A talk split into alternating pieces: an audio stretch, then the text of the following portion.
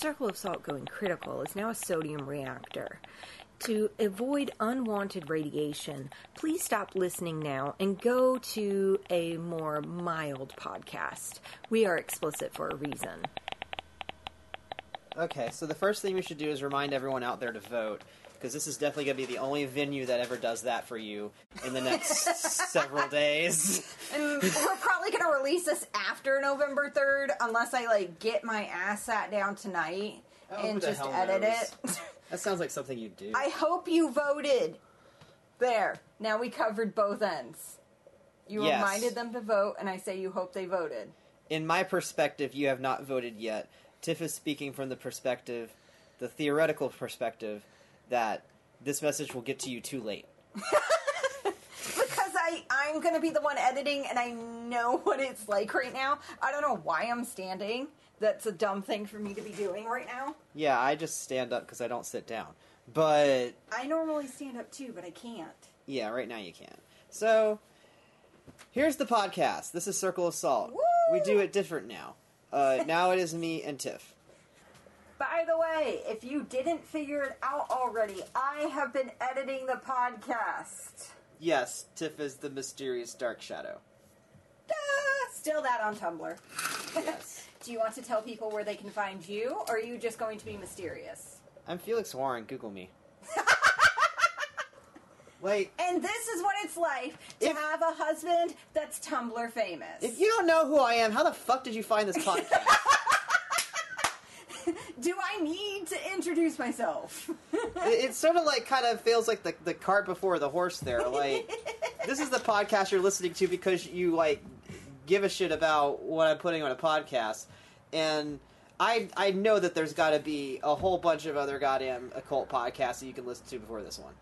Please listen to other cult podcasts before this one because this is what you're gonna get.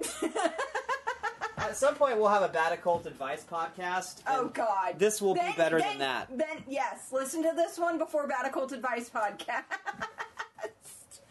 oh my God! It will be the only thing So- that saves you. We just decided we're gonna have a podcast. By the way, it's Halloween Eve for all you people who actually try to keep track of when people actually record things. I'm not gonna make it hard for you. Halloween. Halloween. So, we were going to talk about like what our Halloween traditions were at some point. Oh yeah, Do you want to just go into it? sure. So, uh, you start. Okay, so what I normally do for Halloween when it's not fucking COVID is I usually, um, well, Halloween's also on Saturday this year, so I can't do this either. I wear a uh, cat ear headband to work, and I do makeup like I'm a cat. I have done it for five years now, and it's a lot of fun, and it doesn't require much. Any outfit can be a cat outfit. Just put ears on it, and then draw some whiskers on your face. You don't even have to draw the nose fun. So I do that. I'm not going to do that this year because I'm stuck at home on Saturday, and where there's going to be no trick or treaters. And I also twisted my ankle, so I'm not going to be standing in front of a mirror because I would totally do it for fun just because. But I can't do that this year, so I'm very sad. None of that. None. But what we can do is another Halloween tradition that I've been doing since, oh my god, college, is I watch Hocus Pocus night before Christmas, and since I met you, I've added Practical Magic to this list. So, Practical Magic has been like the witch movie for me. uh huh. Um, I wonder if you'll be able to edit out the sound of Storm skittering towards Oh, her who across cares? the floor. Hey, we have cats. I'm not gonna hide the fact that we have cats. We are never gonna be able to edit out that the flicky flick you might have just heard is a cat door that This- we are standing by. this house is full of Foley. So we are never gonna edit out the cats. I'm not even gonna try. So I'm gonna say we have three cats. Do you want to name the two that uh, call them yours? Yeah, Holly and Hawthorne are mine.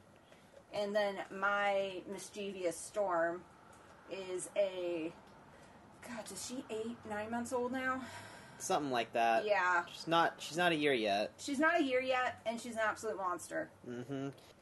So Halloween traditions. The thing is, um, I do what the rest of America does. I give chil- I give children candy that they don't deserve, and I sometimes dress up as something that I usually am not. So, um, the big tradition that I do is the King's Ride, Mm-hmm. which happens right after Halloween, like the literally the moment after Halloween ends Mm-hmm. on an atomic clock is when the King's Ride begins. Dude, we should get an atomic clock. Can you? You, you can. get in a? You can get one that's tuned like it's on the radio frequency of the National Oh. Atomic Clock. I see. So it it, it We also geek out a lot about nuclear stuff, so you're probably going to hear about that too. Just FYI. I'm not sure if I'm geeking out so much as like trying to get the idea that an atomic clock is basically an RSS feed. You can time it by the RSS feed of Trump's tweets. Oh my god. no. That would be a weird fucking clock. You know. Okay, anyways, we were talking about your Halloween tradition. Yes. Um, I basically have some fun Halloween night, but then since I do the King's Ride, um, which is a big uh, spiritual retreat that I do for the whole month of November, and and you go on it too now. Whoop whoop. Um, the whole evening of the 31st is usually spent preparing for it in some way because it's a big magic ritual. I mean, it's like uh, the equivalent of somebody's Samhain ritual. Mm-hmm. But doesn't mean we can't have a party, Mm-hmm. which is And yeah, the party is important to have. we're gonna have that. We're gonna have a party for two. Party! Well, when you're a, a demonologist, there's there's no counting who's at the party. Right? So, that's our Halloween traditions. Um, what are you going to miss about this year because of COVID? Oh. For all you people who are tuning in from the future, we have been stuck inside the house. Well, I have not been stuck inside the house. Felix has been stuck inside the house for pretty much since January. Hey, if you've been listening to Omnibus and you're one of the crustaceans that that lives thirty thousand years after humanity dies out, and you found a tape of Circle of Salt right next to your Omnibus tapes, then this is when we were all dealing with that thing.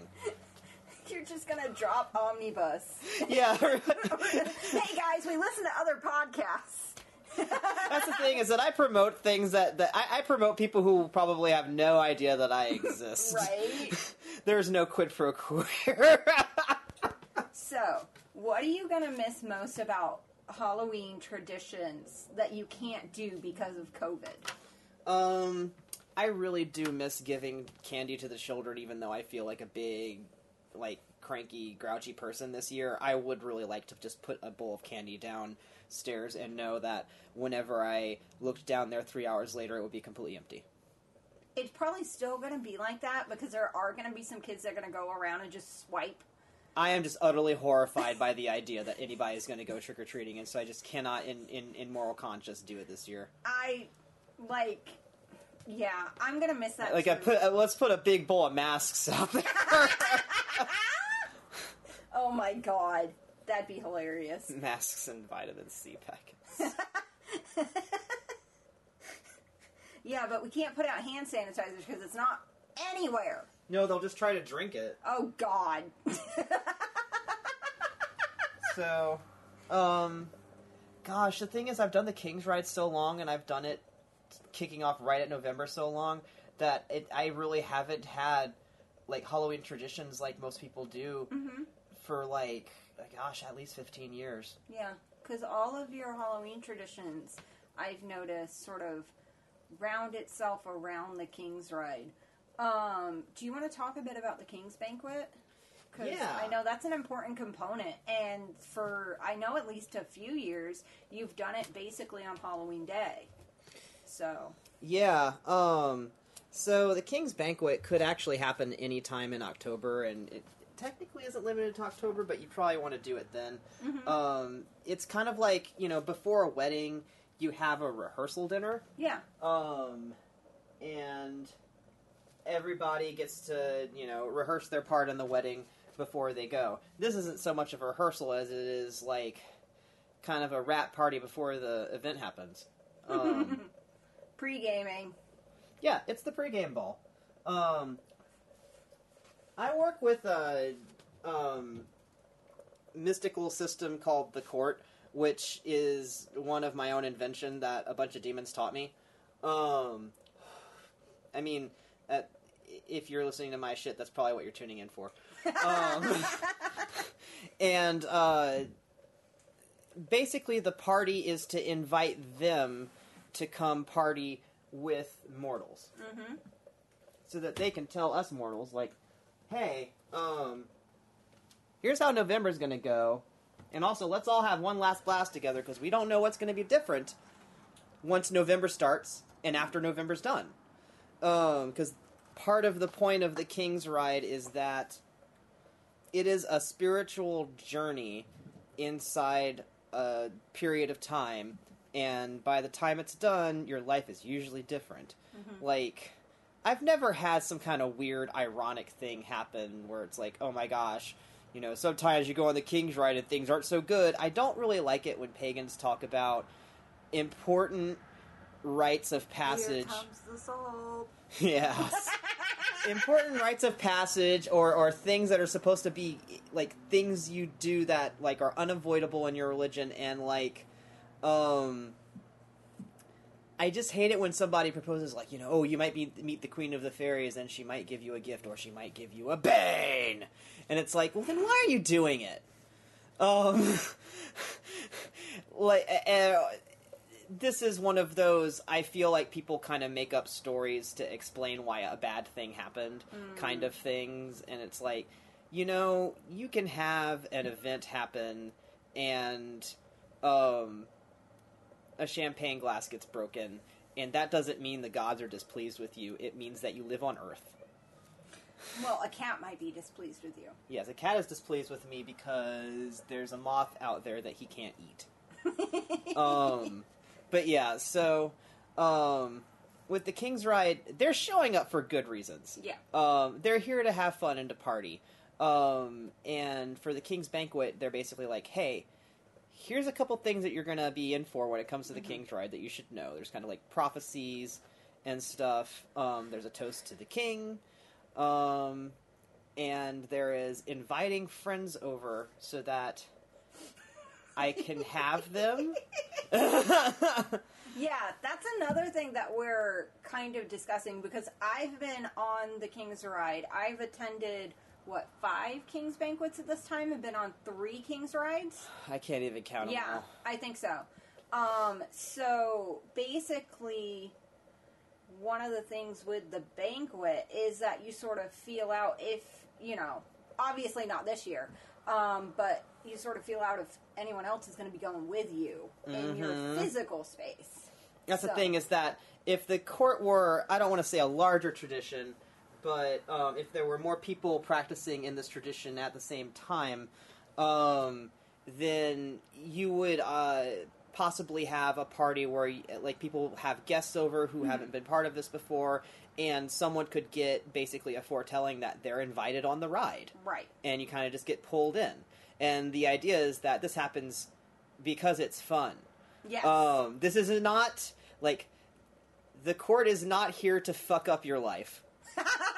I guess I've heard too many stories about people being like, "Oh yeah, I worship this deity and they fuck up my life all the time and my friends' lives, but it's okay because insert bullshit here." And it's like, "No. That's not how it's supposed to work." Mm-hmm. So, There's a few things I like about nice, cuddly religions that are fluffy, and one of them is that you can depend on your deities to be nice to you. Go on. So, um, when it comes, I know you've been hosting the King's Banquet for a lot longer than, like, I've even really known you. So, looking back over the King's Banquets that you've had, especially thinking about how much they intersect with your Halloween preparations and stuff, um, have you noticed a change in how the King's Banquets have gone from when you started till now? Well, they used to not be a, a separate event. They used to Right. just be part of the King's Ride. Like that was simply the pregame for the King's Ride the night before, and it was just part of the process. Um, it really became the banquet whenever I seriously considered bringing other people into it, um, and also just showing people what it was and and like talking with them about it, even if people weren't going to be going on it with me. Um, and so it's like the first thing you need whenever you're gonna bring people into something is a party. Right. Um, especially just to emphasize the fun of it, and also uh, I've been brought to rituals uh, for circles that I'm not part of before, and uh, it can be very awkward if people are doing something that they've done for years and you're only there that one night. Um, so it's a lot easier to feel like you can participate if it's in a format that everyone recognizes and understands. Right. So, um, how do you? I mean, we've been sort of talking about this. How do we do a king's banquet when it's just us? We don't have friends to invite this year. Well- because everyone's just bunkered down. No one. It's like freaking. Goodness, it seemed like zombie apocalypse there for a bit. But anyways, I think that uh, there's uh, potential for online events like we've talked about Twitch. Yeah. Um, uh, I think uh, things like uh, playing Jackbox online with friends, uh, doing an Amazon watch party. Uh-huh. Uh, since the the banquet part of the King's Ride is really there to have fun. Mm-hmm. So as long as you can just connect with people and talk and play some games together, I mean, you've pretty much done it. I mean, the one of the most important parts of the night is to play chess. yeah. And chess is one of the first games that anyone invents for people to play together on any platform. So I guess we're gonna have to play a game of chess. yes. and maybe the listeners will be updated if I win. If I don't, we are never going to speak of this again. By the way, I am super competitive, so uh, Felix already knows this, but I'm letting you all know. When have we played chess? we never have. Oh my god. We've actually never played chess against each other. like shit's I've passing never, in the night. I've never mentioned this because I love you. But I just heard the heat is on start playing in the Yes. background. This is why we want friends, so then we don't end up at each other's throats because of chess. yes. Well, don't worry, we'll still have a Felix on November 1st. one thing that we will have uh, is access to the court because they're always invited. Yes. Um, and I will say that at an event where spirits are invited alongside the the uh, uh, corporeal human beings, um, the room feel feels like it's got more people in it, yeah. and it feels like things are busier and like a party's going on. Uh, so um, that part I'm looking forward to. Do you want to talk about some ways that maybe other people can uh, sort of invite spirits into a party space? Because, like, that's not something people really talk about. Is like, how do you, um, if you're doing a party for partially to honor or to um, invite entities as a guest, how do you set up for them? So, um, first I'm going to kind of check off security real fast.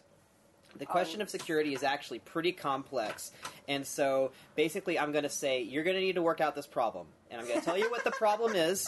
Like I'm going to give make the problem simple for you so that you understand what you've got. It's essentially like running an event in real life. You need to understand how you're going to have a list at the door to make sure the right people get in, and how you're going to be able to check them by a list. Do they have a spooky type of name? Do they have some sort of sigil? Whatever. ID them however you ID them. If you don't know how to ID spirits coming in and out of your house, you shouldn't be throwing a party with them. um, It's going to turn into those really bad high school parties. yeah, so if you have a, uh, like some spirits or some wards or whatever that run security, then basically set it up for the night. Uh, you want a temporary space where everybody can basically just party and kind of have just a good time.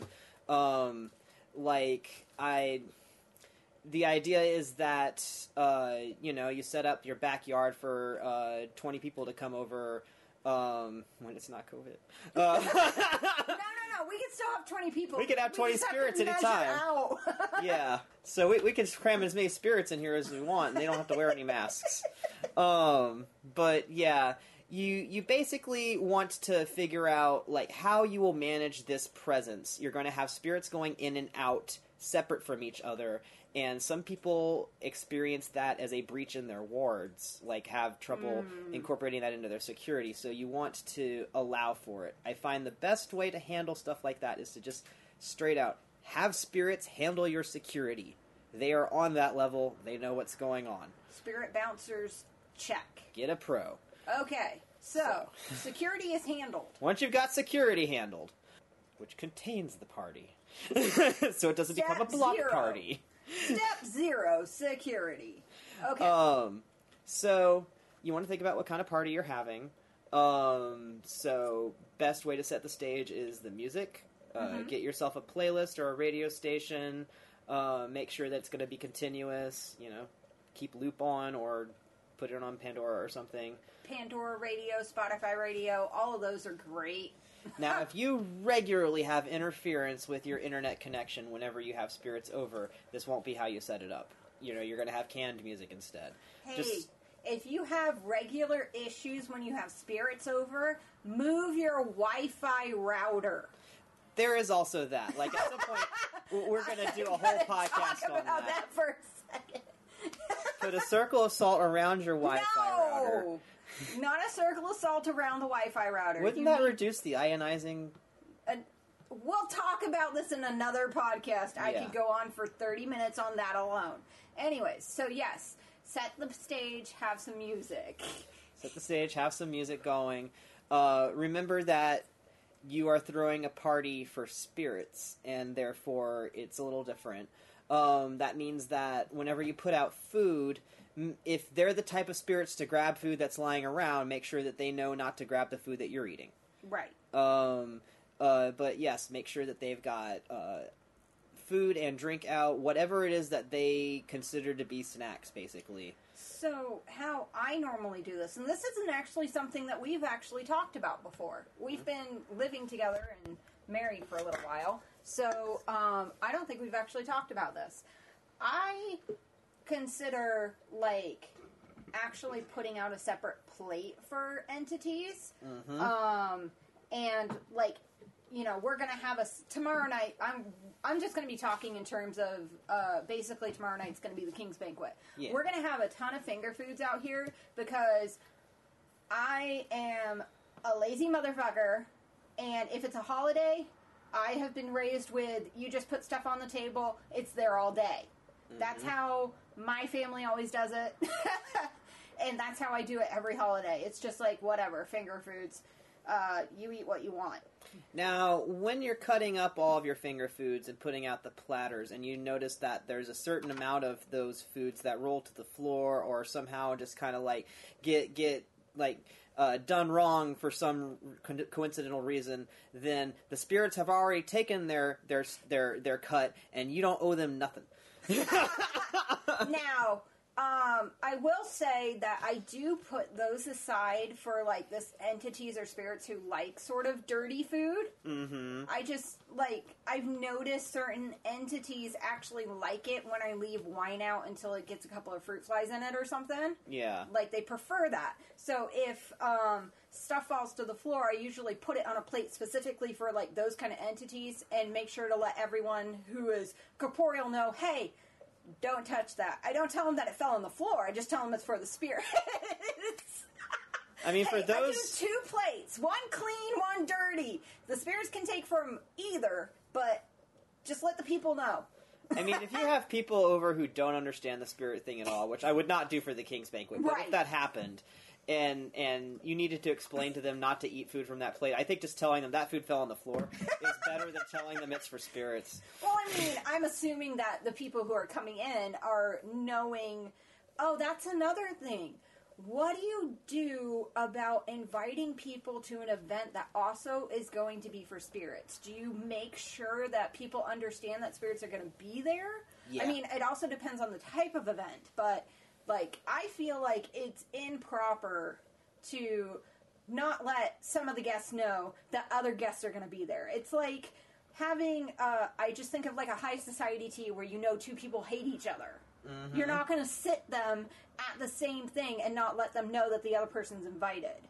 Yeah. Um, I I think you're in agreement with that, but like that's just my rule. Is like, hey, if there's gonna be if this is party for spirits, you need to make sure that the corporeal people um, that are coming in are aware that spirits are gonna be there because some people are uncomfortable.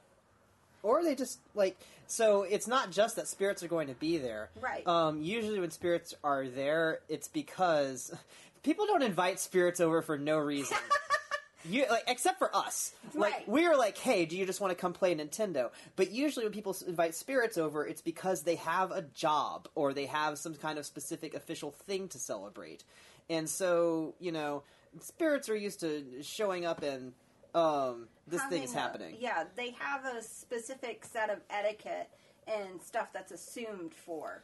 But um, not only that, the reason why you're inviting the spirit over is because there's going to be a ritual. Right. You do not invite somebody over for a party uh, and not tell them that there's going to be a ritual. I mean, That's really awkward. It's like telling people that they're coming to a Halloween party and only one person dresses up. I have been that person that was the only person that dressed up. This would be more like everybody else is dressed up and they didn't Yeah. tell you to bring a costume. Yeah. It's like, you know, Yeah.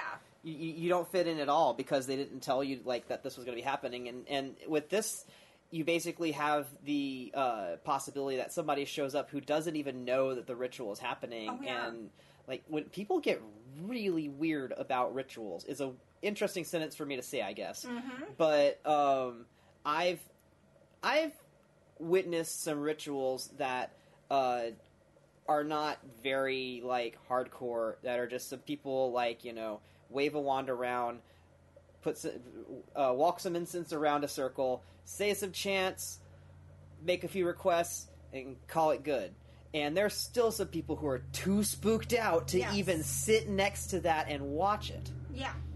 so like you've got to get consent from somebody before you basically drag them into some kind of religious shit Yeah. it's just Yes. creepy to do it otherwise yes. so I have to tell people ahead of time, look, this is my creepy religious party. You don't put it that way. I should. I should just put on the This is my creepy invitation to my creepy religious party, all in like blood font. You know that really shitty blood font. I think that we should just start calling uh, the uh, Sabbats creepy religious parties. I Uh. love it. So, okay. So we talked about the food, and we've talked about the music and the ambiance. Now, how when you have spirits as guests at your party, um, you don't want to ignore them, but they're also non corporeal, so you can't hear them like you like you know we.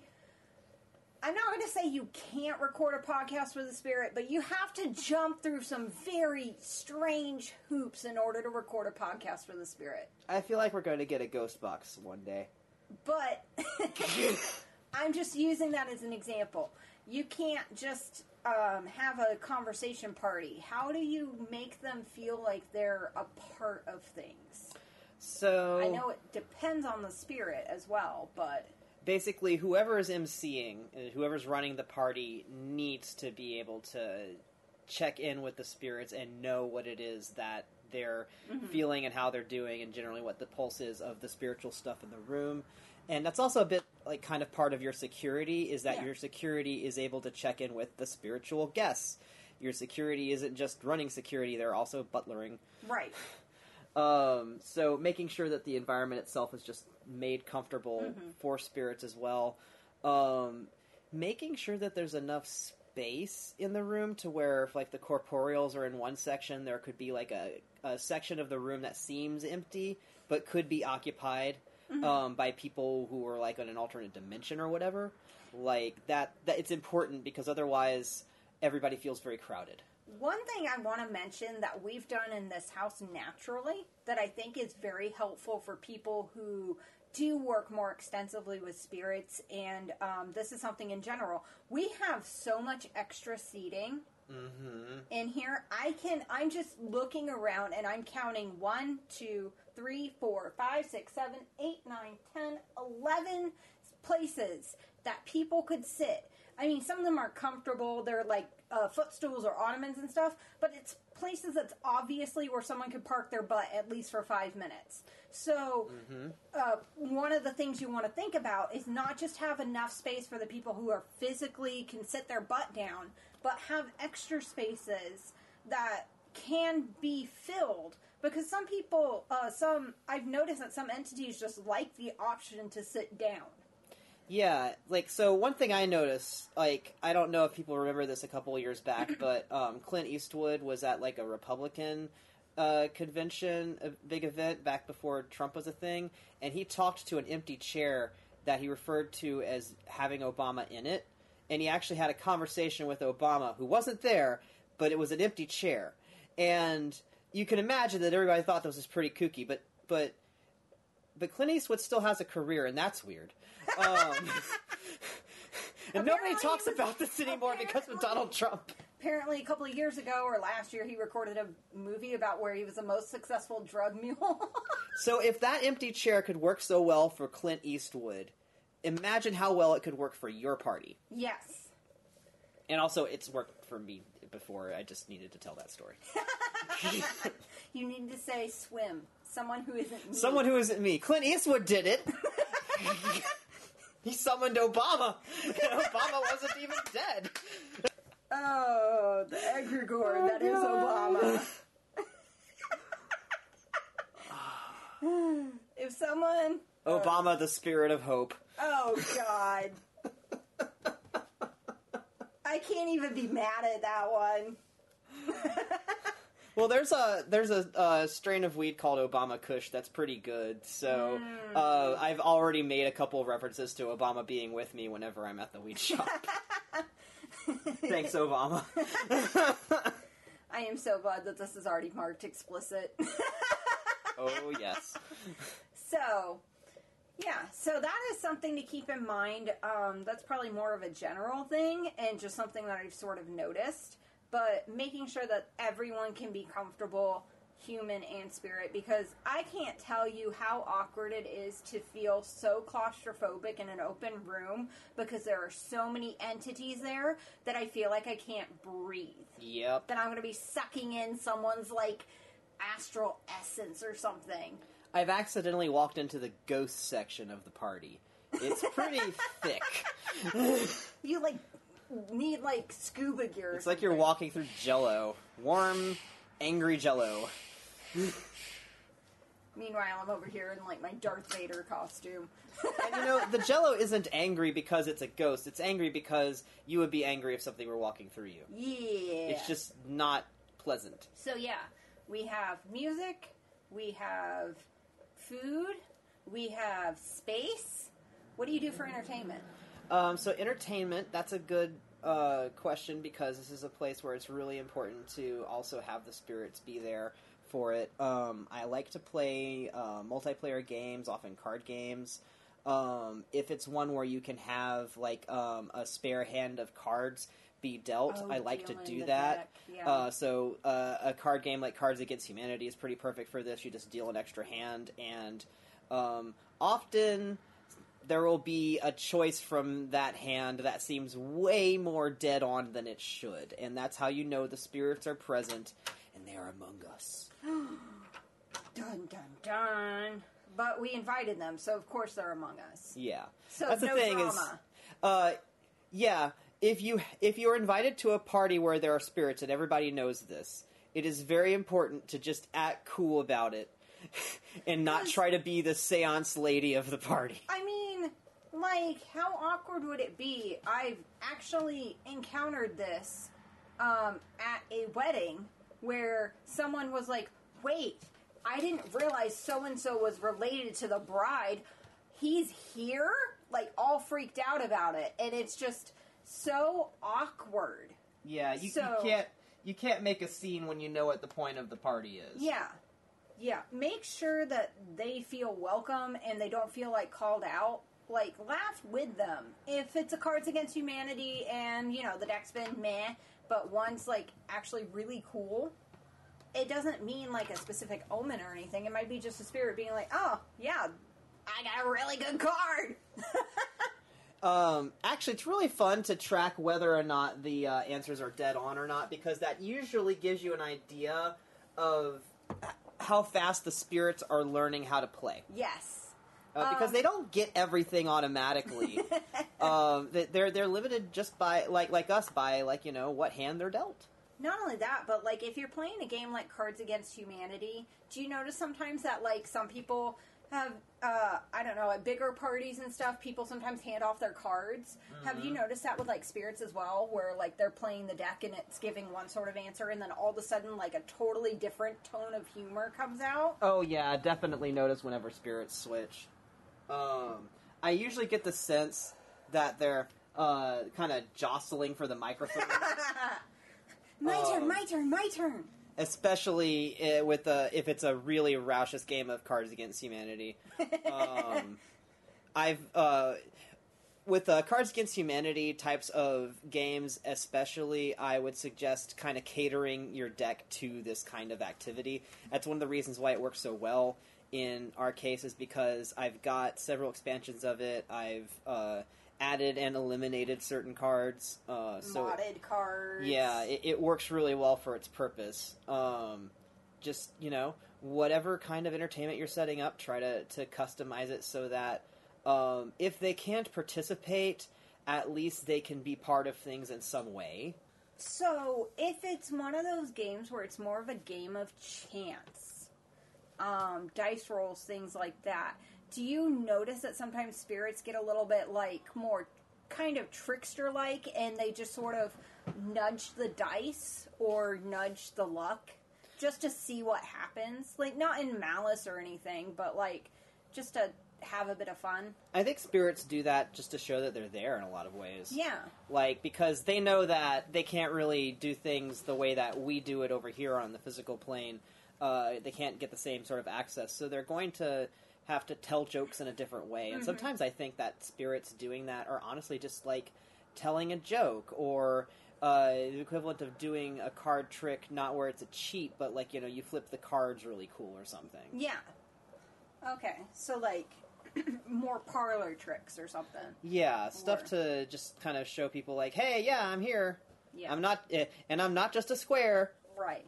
So how do you deal with entities that maybe have uh, not specifically i mean obviously if someone's being absolutely rude security's going to take care of it the bouncer's going to bounce them Yeah. but wh- how do you deal with an entity that maybe you kind of get the sense that maybe uh, their humor's not quite c- clicking Mm-hmm. or if they're just like something seems off Um, like they're not being actively malicious, but it's just they seem a bit mean spirited. I haven't really had mean spirited per se. I have had off though. Um, usually, I just kind of uh, I check in with security or whoever it is that's got like a, a good eye on it, spirit wise, and I say, hey. Is so and so doing okay? Do they need some space? Do they need their own place to do things? Like, basically, I mean, it's just like if you were having, like, you know, a guest who was not having a great time. Um, you know, you'd say, hey, do you want to go sit out on the patio? Right. Um, maybe they just need a break from the party. Got it. So maybe having like a human slash entity chill room Yeah. or space where it's like, hey, you can go chill out over here for a while. It seems like you need to calm down.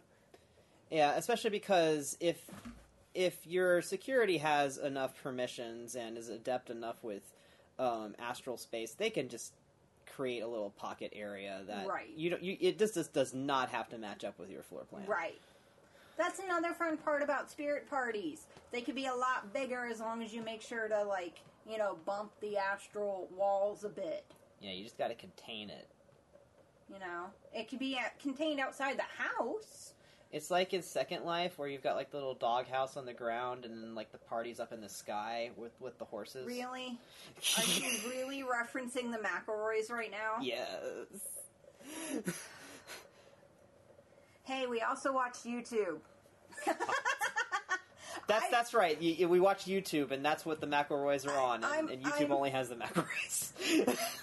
I'm just saying, it's like I feel like okay, I've got a little salt of my own about podcasting in general. oh boy.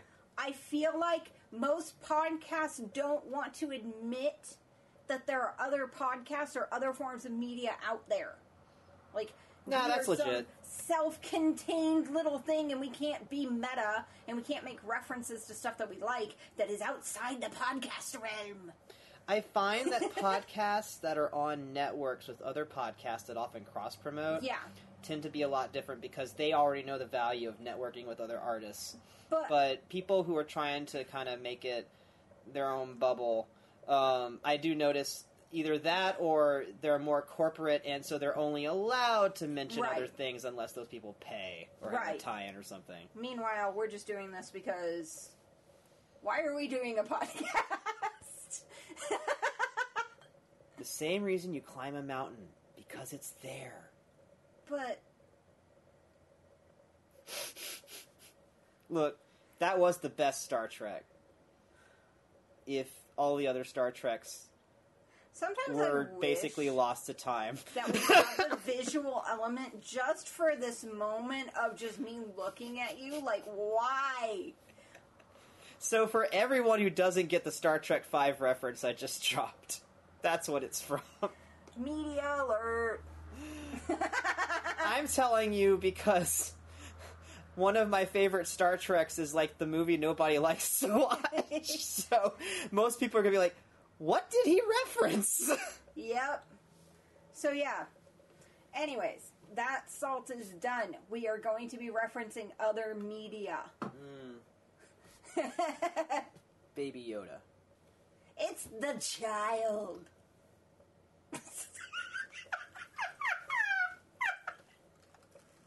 When 50 years old you are, the child you will be known as. um known as the child you will be So I mean, you could watch The Mandalorian uh, at at you know your spirit party, whatever they are into. And by the way, gosh, n- never hesitate to expose spirits to popular culture. please Um, you'll uh, if you give them a f- just. 15 minutes to attune to the vibe of the party, you'll often find that they are not going to talk like they're from the 1600s. Um, And you just got to give them a little bit of time to get up to speed. They and figure out when they are yeah. like they may not have heard of Star Wars, but they're probably going to be completely engrossed by it.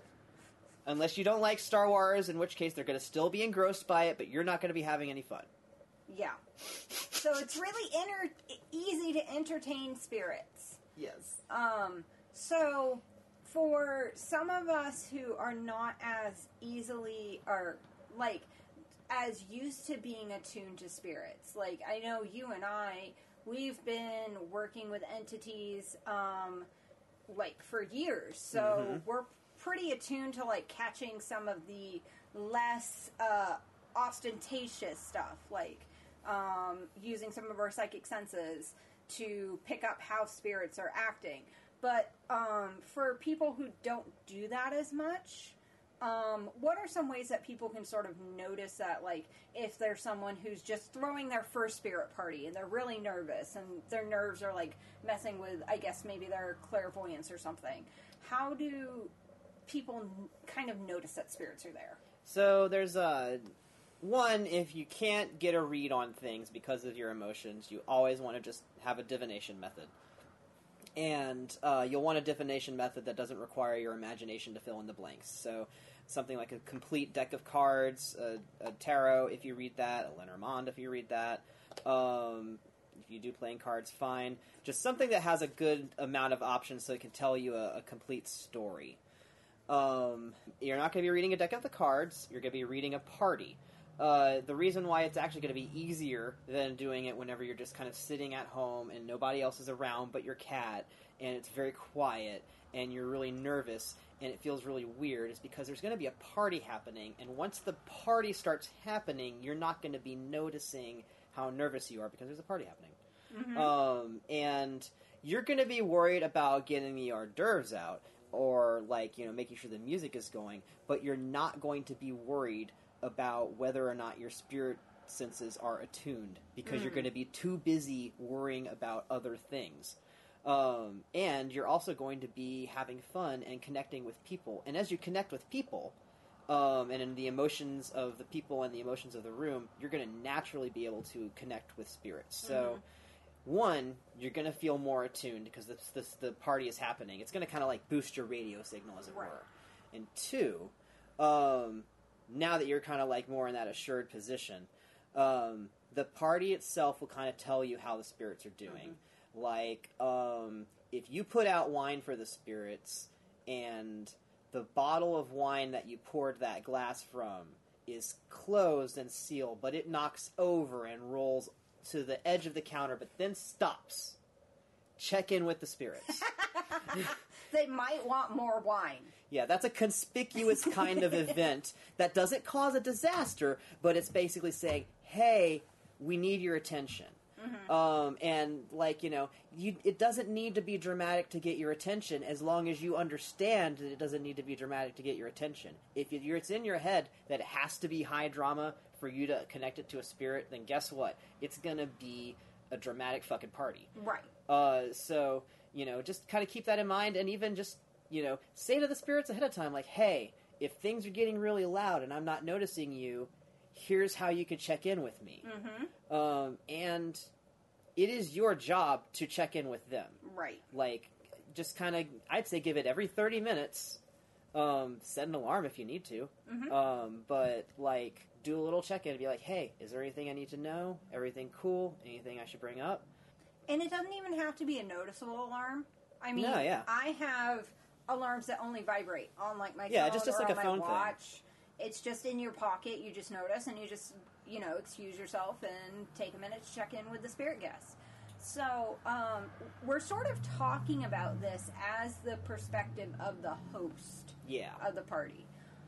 What if you're a guest that gets invited to one of these parties? What's some of the etiquette for someone who may be going to a ritual for the first time this year? Uh, I mean, I hope you're not. Wear a mask.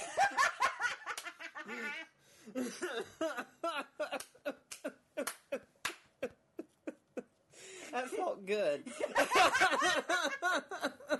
So, in the future, post COVID, when we're having events again and we're seeing people that we don't know and we can't check and see if they've been like quarantining for two weeks, what do you recommend for people who are maybe going to like one of these kind of ritual spirit events that's supposed to be honoring the spirits?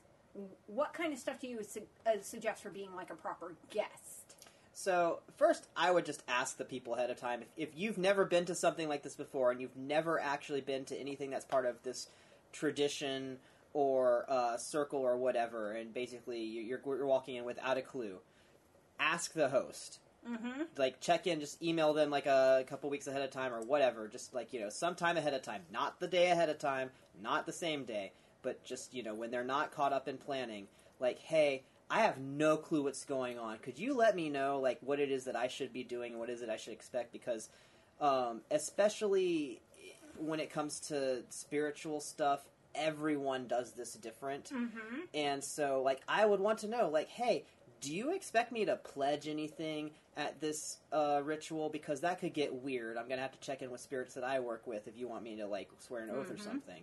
Um, are you gonna be asking me to uh, like uh, make a deal with a deity or uh, you know something transactional? Um, It could be something as simple as is there going to be an expected donation or is there a cover charge? Hey, is this place uh, accessible? you can ask any of those kind of questions as well. Um, but we highly recommend asking it as soon as possible. Uh, I would say don't ask within the week of it happening because there's usually most of these kind of ritual events they are practicing. They are getting stuff set up. They're getting last minute stuff done the week beforehand. Um, i would ideally whoever invites you you should be able to go to them and ask what the protocol is and they should be able to tell you or give you the person who can give you that information if they can't give you that information or they seem kind of iffy or they say, "Oh no, it's fine," that's a warning sign. Run.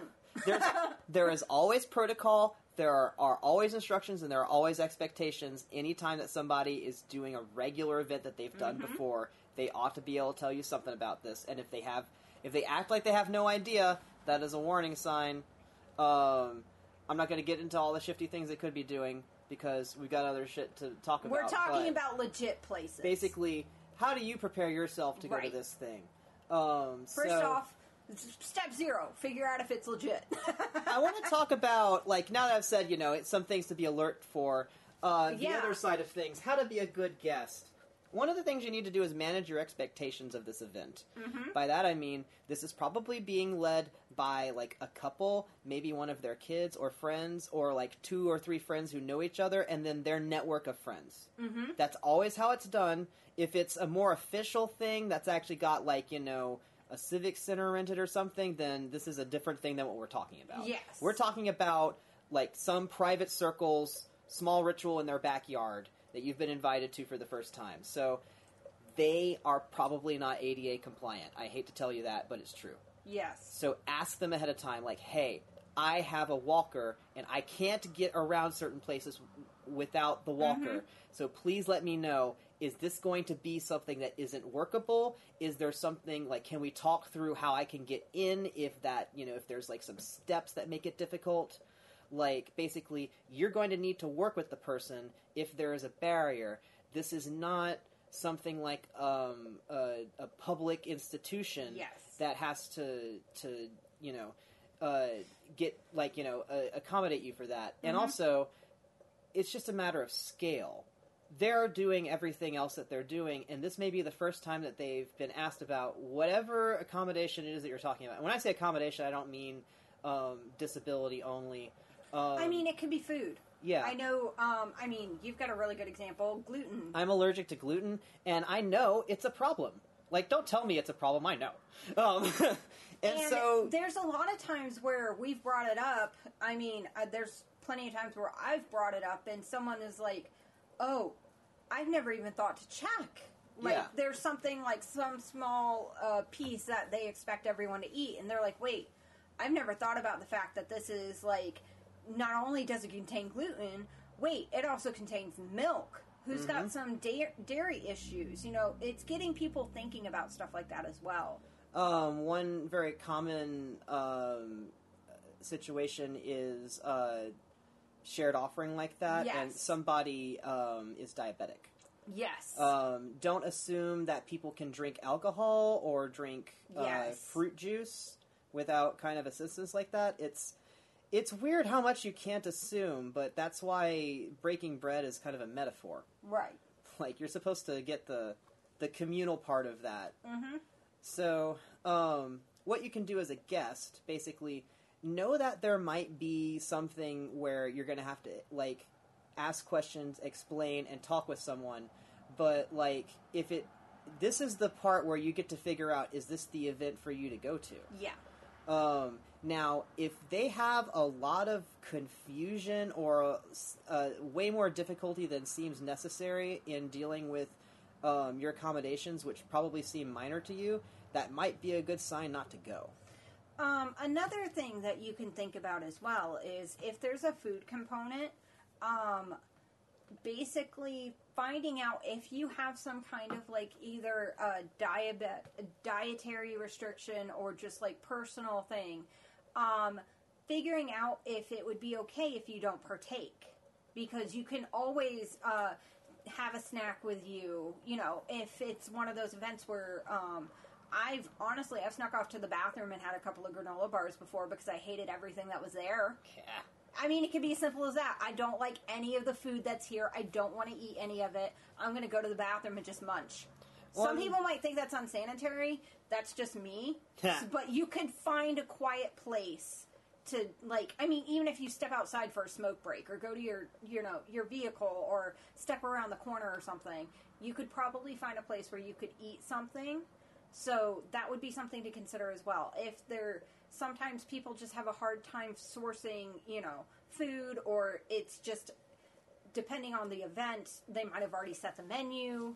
Um, think about if that's going to be a deal breaker. because that's something that I don't think a lot of people think about as guests. Is like, hey, if the food is a part of the event, what if you can't eat it or if you just don't like it? Mm-hmm. You can always have the option of just eating beforehand or afterwards and having something there with you to snack on. Yeah. Um, and also, you can ask the hosts, like, um, if there's like a big fancy dessert component of their uh, ritual, and um, like it's gonna be a big like uh, a, a tea party or Yeah. something, where like everybody sits down and it's it's fancy. Like you know, I've basically said, hey, can I just bring my own fancy little Yeah. dessert?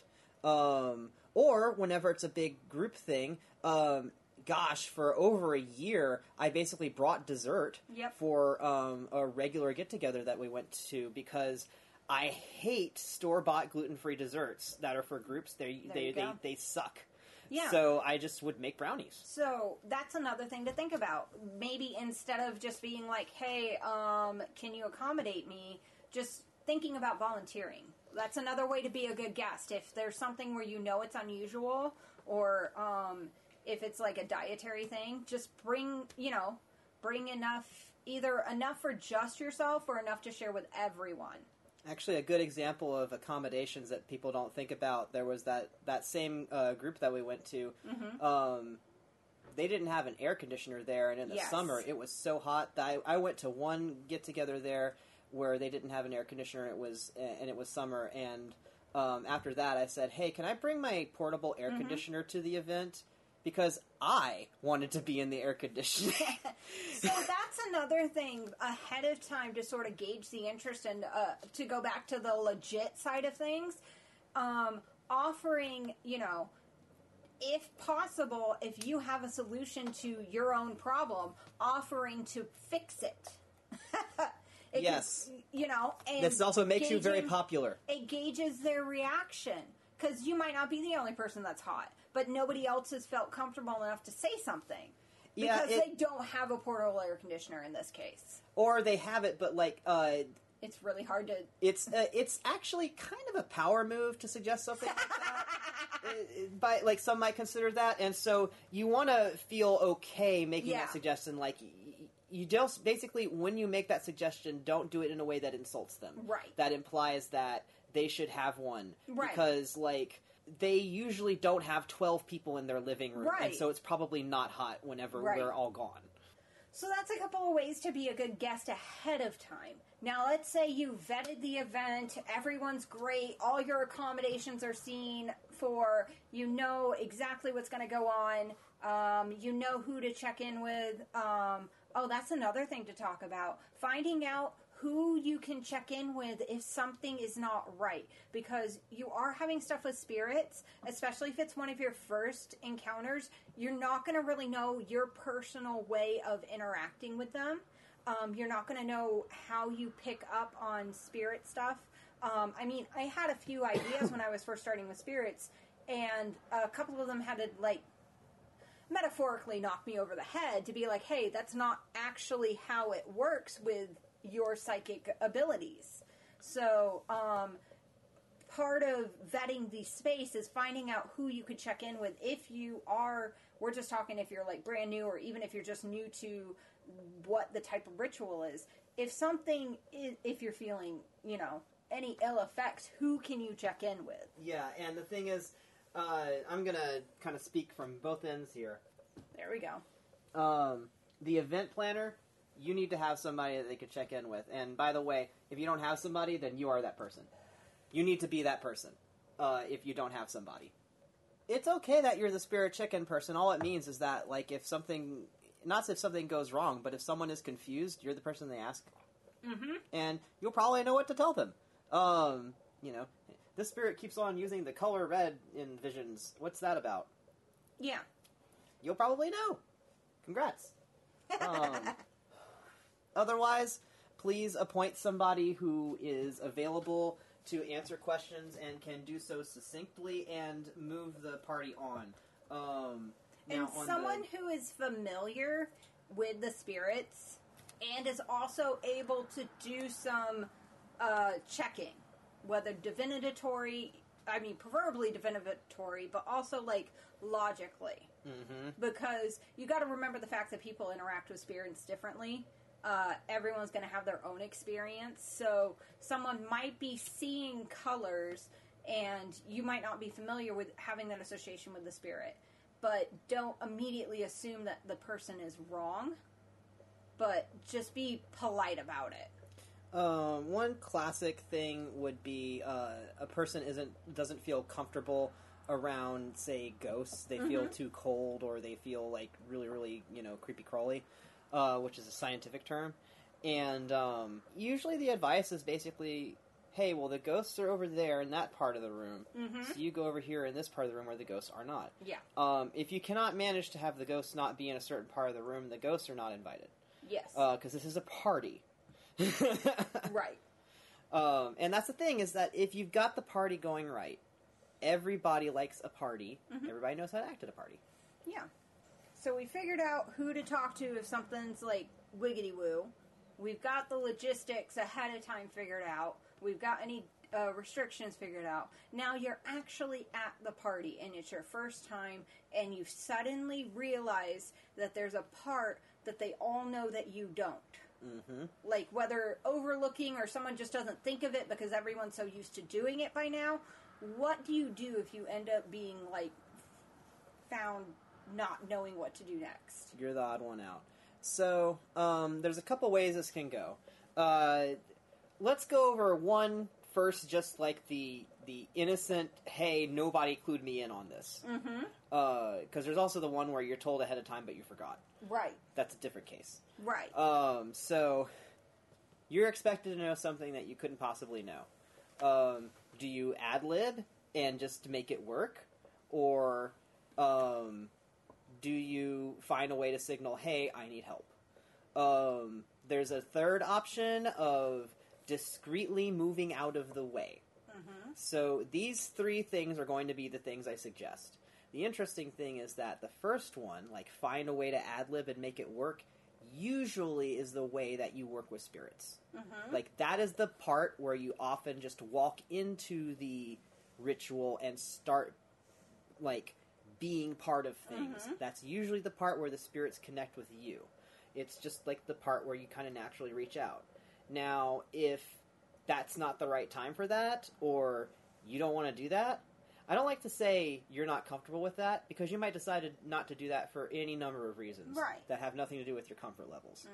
Um, so if you decide not to do that, then uh, you can bow out, um, and basically, I would say do the uh, slowly turning a light bulb that's right above your shoulder gesture.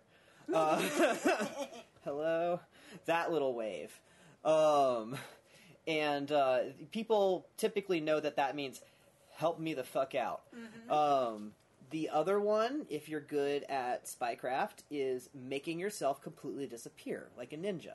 And if you're an occultist, you should gain this ability anyway. So Smoke bomb. Yeah, if you don't have a smoke bomb in your pocket and you don't have pocket sand, um, then I aspire to pocket sand.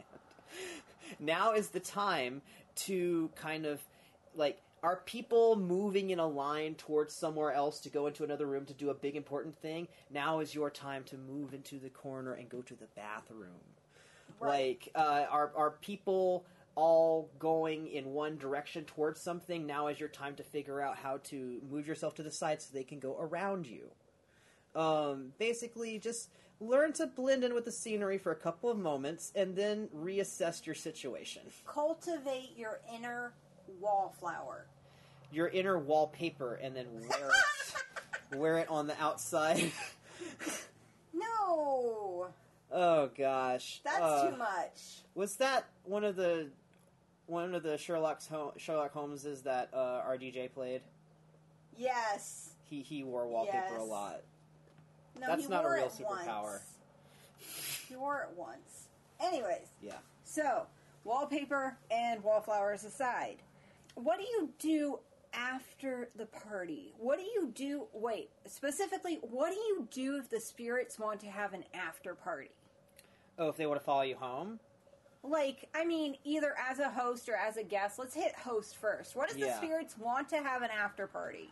Well, so first of all, you do need to establish this is your house, and the party stops when you say it stops. Right. So uh, do make sure that that is not. Uh, That's under security. That that's just something that people understand and that spirits Right. understand as well. So- um, but if they do want things to, to go on, if they do want an after party and such, um, basically check in with security. I mean, Mm-hmm. see if this is something that you want to pay for. If you're paying your security out of pocket, Right. um, you know, th- th- they could request that all they want, but they can also go kind of find an. Uh, they can go find a bar. they can make their own after party. Yeah. So, um, I guess the first question is like, how do you before the after party? How do you shut down a party? Because you gotta stop the party in order to have an after party. Mm. Well, this is a, definitely a case of read the room. Right. Um, there's certain times when you stop a party and certain times that you don't. If it's really rockin', then you probably just want to let it go on its own energy for a while and wait to see when that starts to ebb. And then be like, hey, everybody, I think we're starting to wind down. What do you think? Like, um, anytime you start a sentence with, hey, everybody, everybody knows what you're about to say, which is, we've got about 20 minutes left of gas in this party. Bottle it up. So, um, related to that, what if you have a space for only a certain amount of time, or you have a certain amount of time to throw a party, and it seems like it's really going good, but you know you've got like 15 minutes to like wrap it up before you gotta clean up for something. Okay, well, this is where, since you've got spirits, it's actually a lot easier. Um, it may seem like this could last forever, but once you check in with security, you'd be like, hey, we gotta wrap this shit up. Could you, like, maybe get them moving? Like, suddenly, um, Pandora cuts out. Classic example. Click. Party's over. And it's not something that seems like anybody did it on purpose because it just kind of happened. Yeah. Um, so yeah, there's usually a natural place where the, the, the, the rhythm sort of skips and everybody's Mm-hmm. like, oh, okay, that's right. You know, everybody gains a sort of self awareness all of a Uh-huh. sudden. Like that's when everyone can kind of feel, Right. okay, now we're in a different period. This is Yep. when we're wrapping it up. So yeah, um, basically you just try to give the wrapping up vibe without Yeah. like literally cleaning them out. Like, please don't, especially if you're inside of what's con- still considered a ritual, like, make little tut tut sounds and be like, okay, everyone, it's getting kind of late. Like, you want to have a nice vibe for this, and there's plenty of ways to, to be like, okay, let's stop having fun and start cleaning up without saying it like Yeah. that. yeah. Um. So yeah, winding down a party is important. I mean, maybe like putting away the games at least, starting to clean up those. That's usually a good idea. asking for help is a really good idea Yeah. because people really like to help, and then that gives them a very broad hint that Oh, you're yeah. trying to clean up.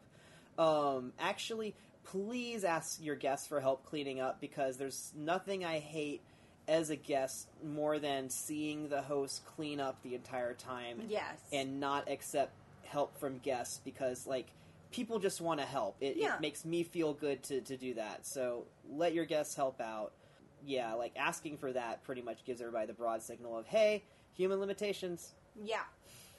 Yeah. So now that we've covered how to close out a party, let's talk about the after party.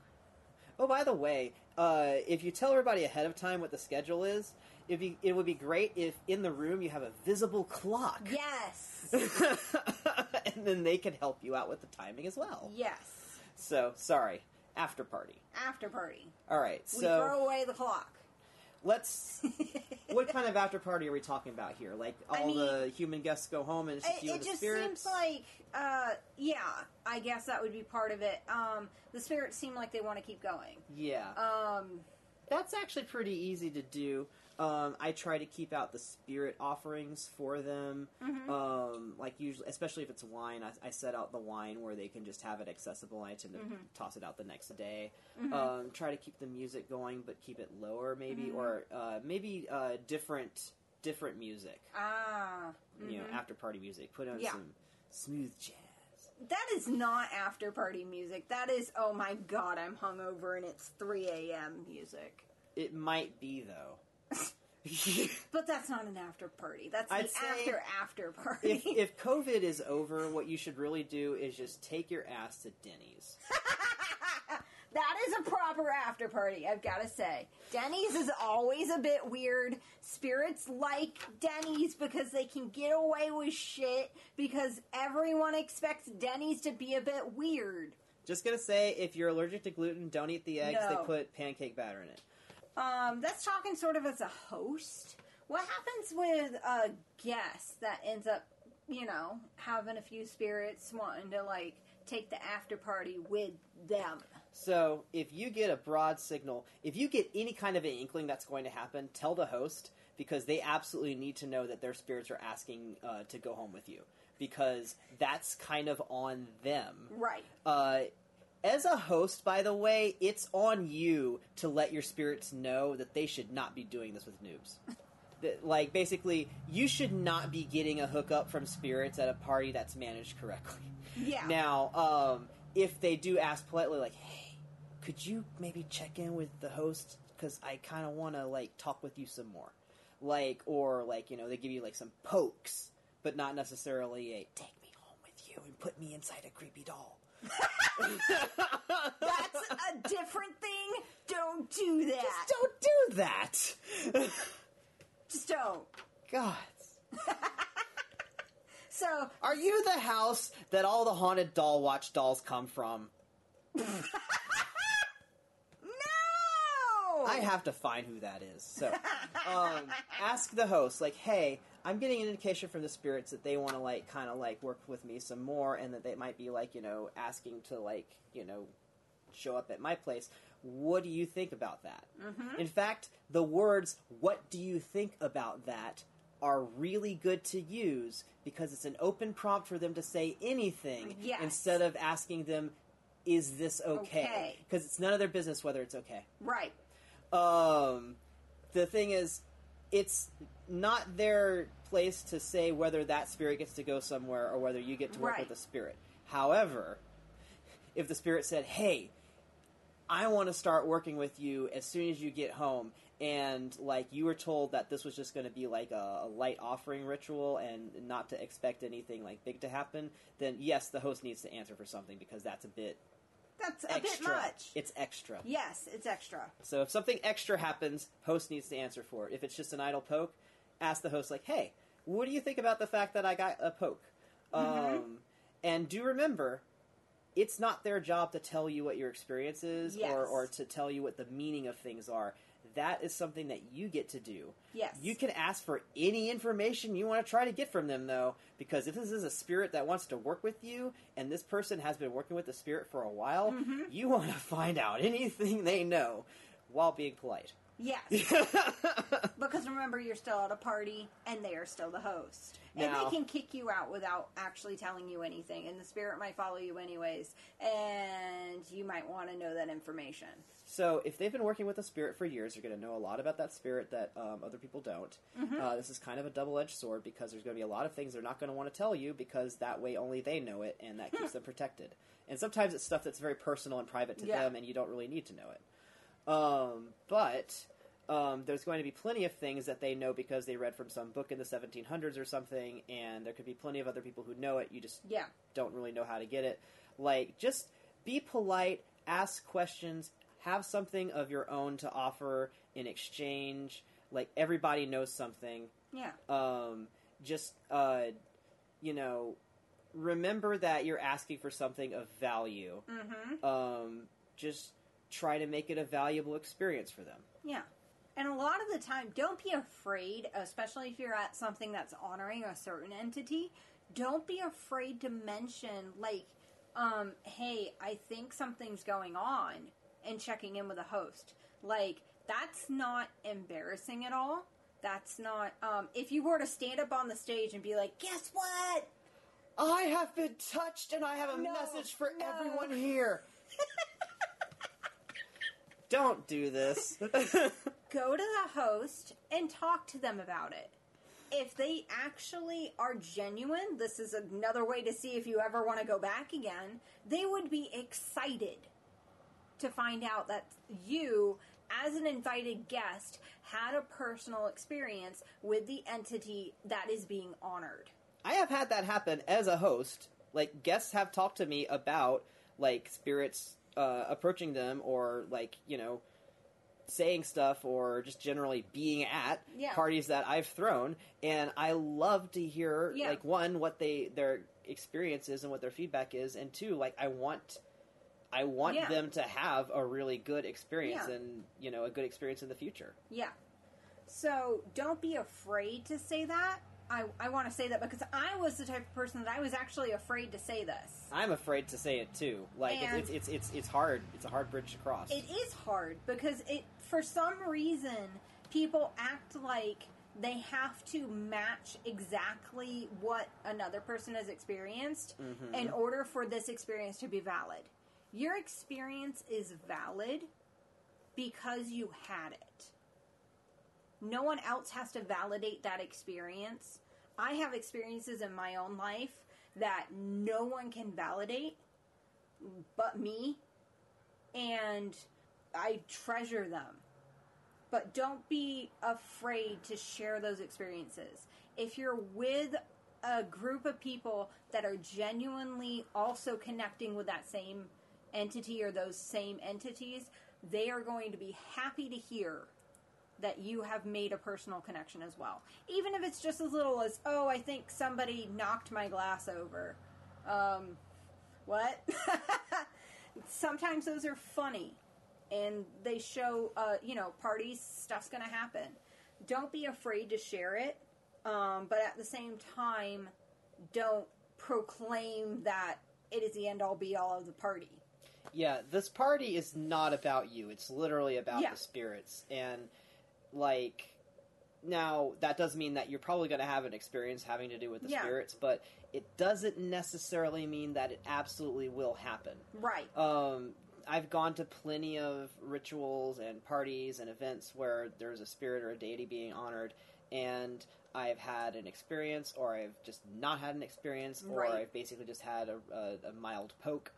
Um, there's there's all kinds of range that you can expect. It's just like if you went to uh, a largish party, a wedding. yeah, a, a, wedding. largest wedding. Yeah, sometimes you don't know the bride. you're not i mean not only that but even if you know the bride you're not always going to get more than a couple of minutes because they're super busy Yeah, it is crazy like i have been to several weddings where the bride is someone that i've grown up with and i got maybe 30 seconds yeah. So even like, as like a bridesmaid you don't get much time to hang out on the wedding day so um, keep that in mind as well you know you might end up in you know they're usually a lot more casual than a wedding and not so regimented and spirits can also be in more places than once but you can only be stretched so far be- before it's just meaningless and Yeah. apparently Holly wants to join in because he has words of his own. He's just being a cat. Oh, So I wanted to say um, one thing you're going to want to ask the host Mm-hmm. is how do I contact the spirit later?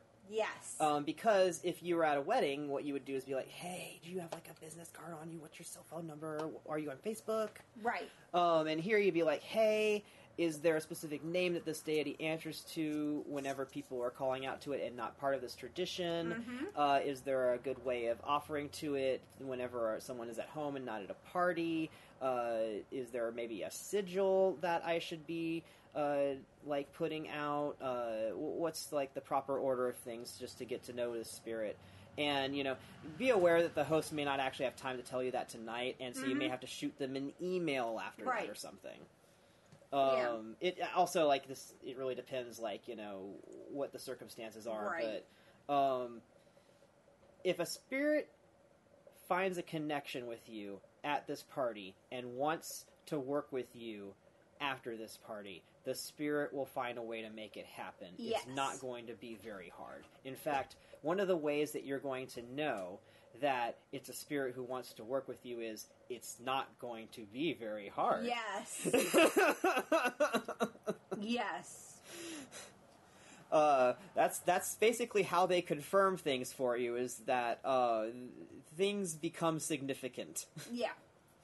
So, but that's beyond the scope of a party. So, I think we've pretty much covered everything having to do with the spirit party. yeah, I guess we've kind of. Are we reaching the end of our party? I think we're reaching the end of our podcast party, especially since the mm. cats are deciding that it's going to be a different kind of party. Da, da, da, da, da, da, da. It is Cat Circus over there. so they're very excited. Um, well, is there anything else that we want to kind of say before we, we head off about like the party stuff? Um, anything about the party that we're about to do? Um, I don't know. I mean, Anything you're looking forward to?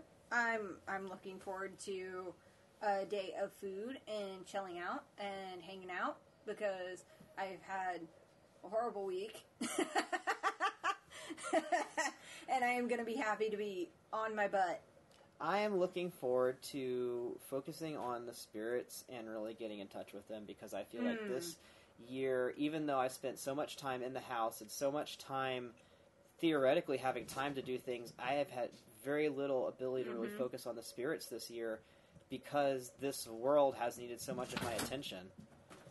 Um, and so have the cats. so it will be very nice to check in with them and Yes. Kind of reset and um, you know i kind of want to take them home with me again even though they're technically here already you know Right? Yeah. No, I'm looking forward to that too. So, it's uh always nice to have something even in your personal uh practice where you just have a chance to sit down and check in. Even if it's just once a year. mm-hmm. Like entities don't mind if all you can do is once a year. You know. Um we're they're just happy you're checking in. i if mean they're cool. some of my practice the only thing i was able to do for uh, a year or two was basically say my daily morning prayers Mm-hmm. is essentially what it was and it and this was just like the same thing each day Mm-hmm. every single time but like your daily mantra. it was enough. Mm-hmm. Um, just you know, establish a connection, and the rest will happen.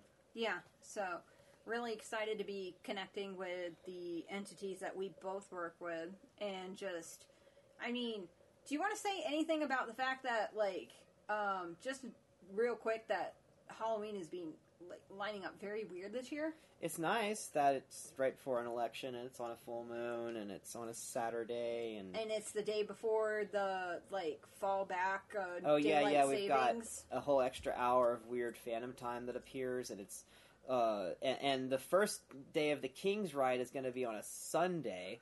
Like this is like maximum great if you're one of the two people in the world who's practicing with the court. Right? um, I'm I'm pretty excited about it. Um, I'm actually kind of relieved not to have to worry about a bunch of people out on the Mm-hmm. streets this year, considering uh, the political climate. Yeah. I think it's a good time for people to stay indoors. right. So, yeah, we're going to have our own little virtual trick or treat Woo. Yes, uh, Bad Occult Advice is going to have a little trick or treat event. So if we put this out before the um, BOA post goes up, you guys get a sneak preview. Otherwise, this is probably going to be out on Halloween. That Occult Advice was going to have a Halloween event, and Did did in the event that you got this at a certain time, please advance to this time. it's like a choose your own adventure podcast. no? We're not going to do that. That is way too much editing. Oh my gosh. So, anyways, like all good parties, everything must come to an end, and this podcast, I think, is at the end. Um, So throw down a bottle of liquor and yell, scatter!